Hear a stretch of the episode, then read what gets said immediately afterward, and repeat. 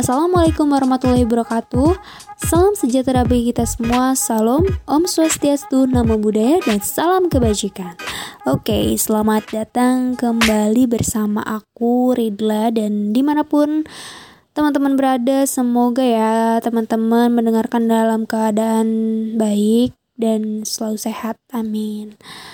Oke teman-teman, di episode ketiga ini, kali ini kita akan berdiskusi santai kembali mengenai cara perbaikan birokrasi, re- deregulasi, dan manifestasi publik private partnership, oke. Okay. Dan seperti biasa, aku bakalan ditemenin oleh rekan-rekan aku. Ya, mereka itu ya seperti biasa ada Ira, Dinda, Husnur, Raden Zareskal, Anistawil, dan dan juga Irpan. Kalau begitu kita langsung aja sapa mereka. Halo guys, gimana? Apa kabar? Apa kabar? Udah di podcast ketiga aja ini ya. Alhamdulillah, Alhamdulillah. Masih sehat, keadaan sehat. Insyaallah semoga kita selalu diberi kesehatan ya. Alhamdulillah. Iya, amin, amin, amin. Oke, oke guys, langsung aja kali ya kita mulai kembali seperti biasa. Jadi kali ini kan kita kebagian ngebahas cara memperbaiki birokrasi, deregulasi, dan manifestasi public-private partnership nih. Nah, menurut kalian nih, apa aja sih yang kalian tahu mengenai cara perbaikan birokrasi dari sisi de- deregulasi dan manifestasi public-private? Oke, Rit. Jadi gini ya, untuk perbaikan birokrasi, deregulasi kita lihat dulu dari pengertiannya. Jadi gini, pada dasarnya deregulasi itu merujuk pada hal pengurangan atau menghilangkan suatu aturan yang mampu menghambat aktivitas ekonomi tertentu, khususnya nih dalam hal persaingan dan juga pasar bebas. Kemudian kegiatan deregulasi ini terus menjamur sebagai suatu hasil dari pemikiran ekonomi yang saat itu sedang tidak efisien yang di dalam peraturan pemerintah. Nah, sebagian kritikus menilai bahwa regulasi mampu merugikan ekonomi dan secara lebih luasnya bahkan mampu mengganggu perekonomian negara. Lalu tidak efisiennya suatu alokasi sumber daya ekonomi akan melahirkan rendahnya suatu persaingan. Gitu. Nah, selain itu juga, sebagai gantinya para ahli menilai bahwa deregulasi adalah salah satu cara untuk melahirkan bentuk persaingan dan juga memperbaiki efisiensi dalam suatu perekonomian. Tapi, di lain hal, para peneliti lain ada yang menganggap bahwa deregulasi akan melahirkan berbagai masalah baru daripada menyelesaikan masalah lama. Alasan deregulasi mempromosikan persaingan, dengan deregulasi pemerintah berupaya guna menghilangkan berbagai hambatan persaingan dan melahirkan persaingan yang adil untuk beberapa sektor swasta. Pasar yang kompetitif akan turut aktif dalam memberikan inovasi dan produktivitas perekonomian, sehingga akan mampu mendorong alokasi suatu sumber daya yang ekonomi dan lebih efisien. Nah, selain itu, deregulasi mempunyai alasan mengurangi biaya menjalankan bisnis, yaitu pihak pemerintah akan menghapus peraturan yang dianggap menghalau kemampuan tiap pengusaha untuk membangun bisnisnya. Kemudian, peraturan yang lebih sederhana dan lebih sedikit nantinya mampu mengurangi biaya dalam menjalankan bisnis dan juga memaksimalkan kesejahteraan ekonomi. Adanya regulasi seperti kontrol harga yang melahirkan kerugian bobot mati, yaitu kesejahteraan ekonomi yang hilang karena nih pasar tidak mampu bergerak secara kompetitif. Maka untuk itu ya, dalam mengoptimalkan kesejahteraan, pihak pemerintah sudah seharusnya menghapus intervensi yang mengganggu. Oh iya, emang apa sih keuntungan dari deregulasi ini? Keuntungan dari deregulasi yaitu alokasi sumber daya yang lebih efisien, mengurangi biaya menjalankan bisnis, mengurangi perilaku koruptif pejabat, menawarkan lebih banyak pilihan, serta meningkatkan kesejahteraan ekonomi jangka panjang. Tapi gini loh teman-teman, selain memiliki keuntungan, deregulasi juga memiliki kelemahan loh, seperti penguasaan sumber daya ekonomi, penurunan kualitas produk, meningkatkan resiko sistemik sistem keuangan, meningkatkan biaya eksternalitas negatif, dan juga layanan esensial menjadi eksklusif. Oh, oke. Okay. Terima kasih, Dinda, Anisa, Ira. Aduh. Lalu, ini uh, implementasinya nih, reformasi birokrasi di Indonesia itu sekarang bagaimana sih? Hmm, selama satu dekade terakhir, implementasi reformasi birokrasi di Indonesia berkembang pesat. Reformasi birokrasi menjadi salah satu fokus kerja pemerintah, tidak hanya di tingkat pusat, namun juga disebarluaskan hingga tingkat daerah. Langkah reformasi birokrasi yang menitikberatkan pada perbaikan sistem tata kelola pemerintahan diupayakan agar berjalan sesuai dengan kebutuhan praktisi di daerah. Tentu saja reformasi adalah sebuah perbaikan dan berkelanjutan dan tidak terbatas. Peran seorang pemimpin sebagai pejabat politik dalam menyebarluaskan reformasi administrasi merupakan salah satu kunci keterlibatan masyarakat dalam upaya perubahan berkelanjutan. Penerapan reformasi birokrasi juga harus mampu menjangkau publik dan membuat masyarakat merasa tertarik menjadi bagian dari reformasi birokrasi.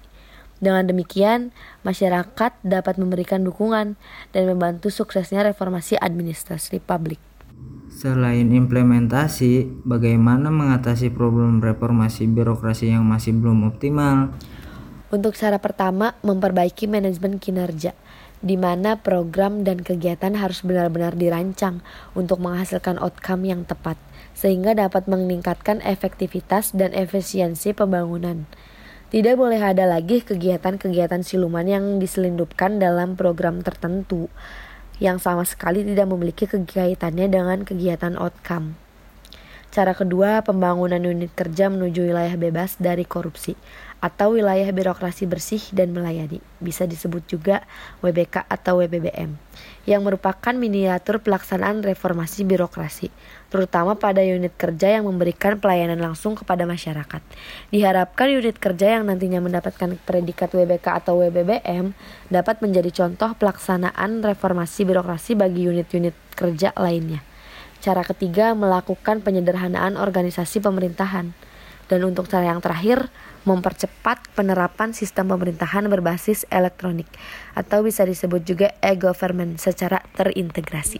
Oh, jadi seperti itu ternyata ya. Lalu menurut kalian bagaimana mengurangi biaya yang kalian tahu aja gitu, meng- mengurangi biaya menjalankan bisnis, dan apa sih cara untuk memaksimalkan kesejahteraan ekonomi yang tadi disebutkan itu? Jadi gini Rid, pihak pemerintah akan menghapus peraturan yang dianggap menghalau kemampuan tiap pengusaha untuk membangun bisnisnya.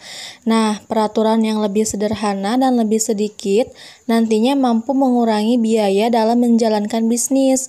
Adanya regulasi seperti kontrol harga yang melahirkan kerugian bobot mati, yaitu kesejahteraan ekonomi yang hilang karena pasar tidak mampu bergerak secara kompetitif. Nah, untuk itu, dalam mengoptimalkan kesejahteraan, maka pihak pemerintah sudah seharusnya menghapus intervensi yang mengganggu. Eh, ngomong-ngomong nih, dari artikel yang aku dapat, ada konsep public-private partnership. Iya, emang ada, Van. Jadi dapat diambil beberapa karakteristik dalam public-private partnership. Di antaranya adanya persetujuan antara pihak pemerintah dengan pihak swasta.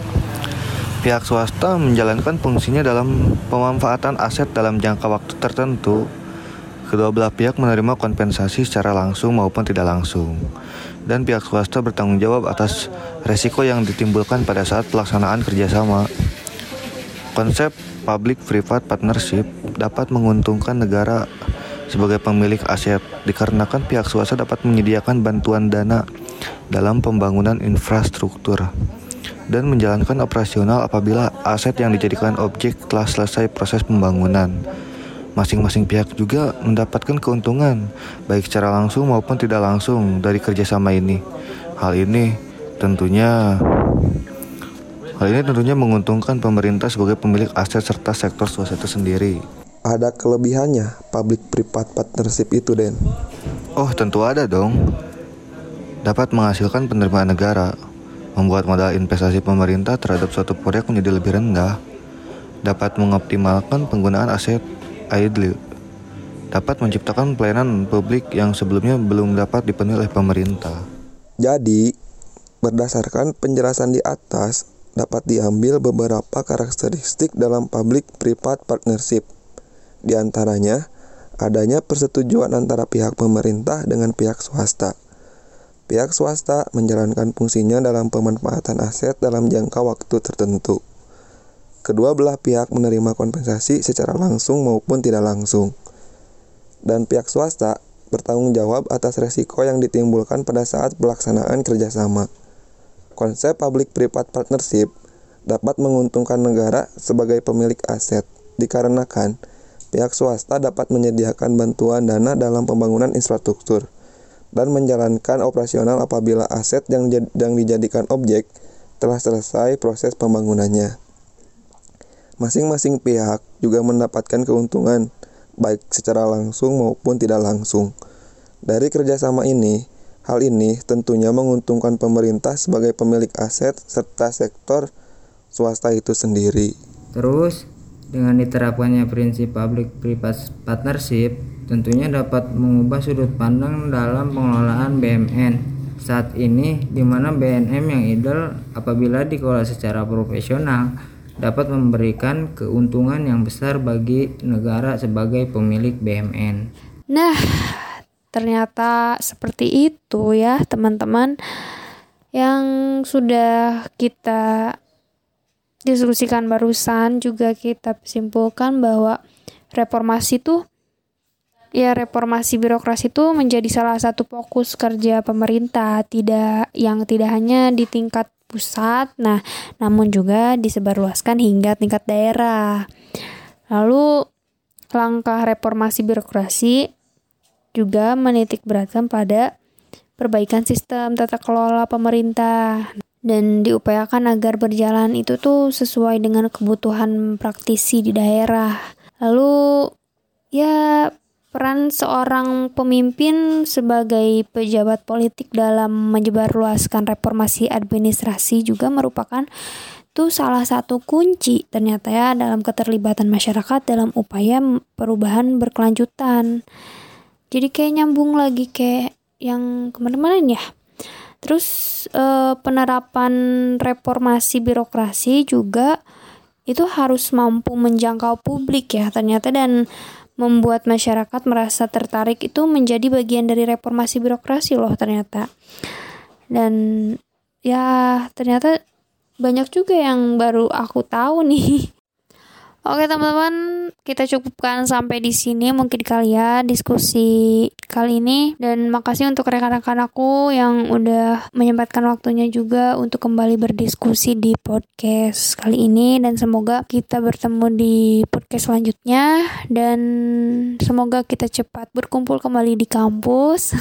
Dan uh, semoga kita semua dalam keadaan sehat. Dan semoga podcast ini juga bermanfaat untuk kita semua. Dan untuk teman-teman yang selalu dengerin, makasih. Terus stay tune untuk uh, dengerin podcast kita ini. Terima kasih, saya ucapkan terima kasih sebanyak-banyaknya untuk semuanya. Dan saya Ridla pamit undur diri. Tetap jaga kesehatan dan tetap di rumah aja. Wassalamualaikum warahmatullahi wabarakatuh.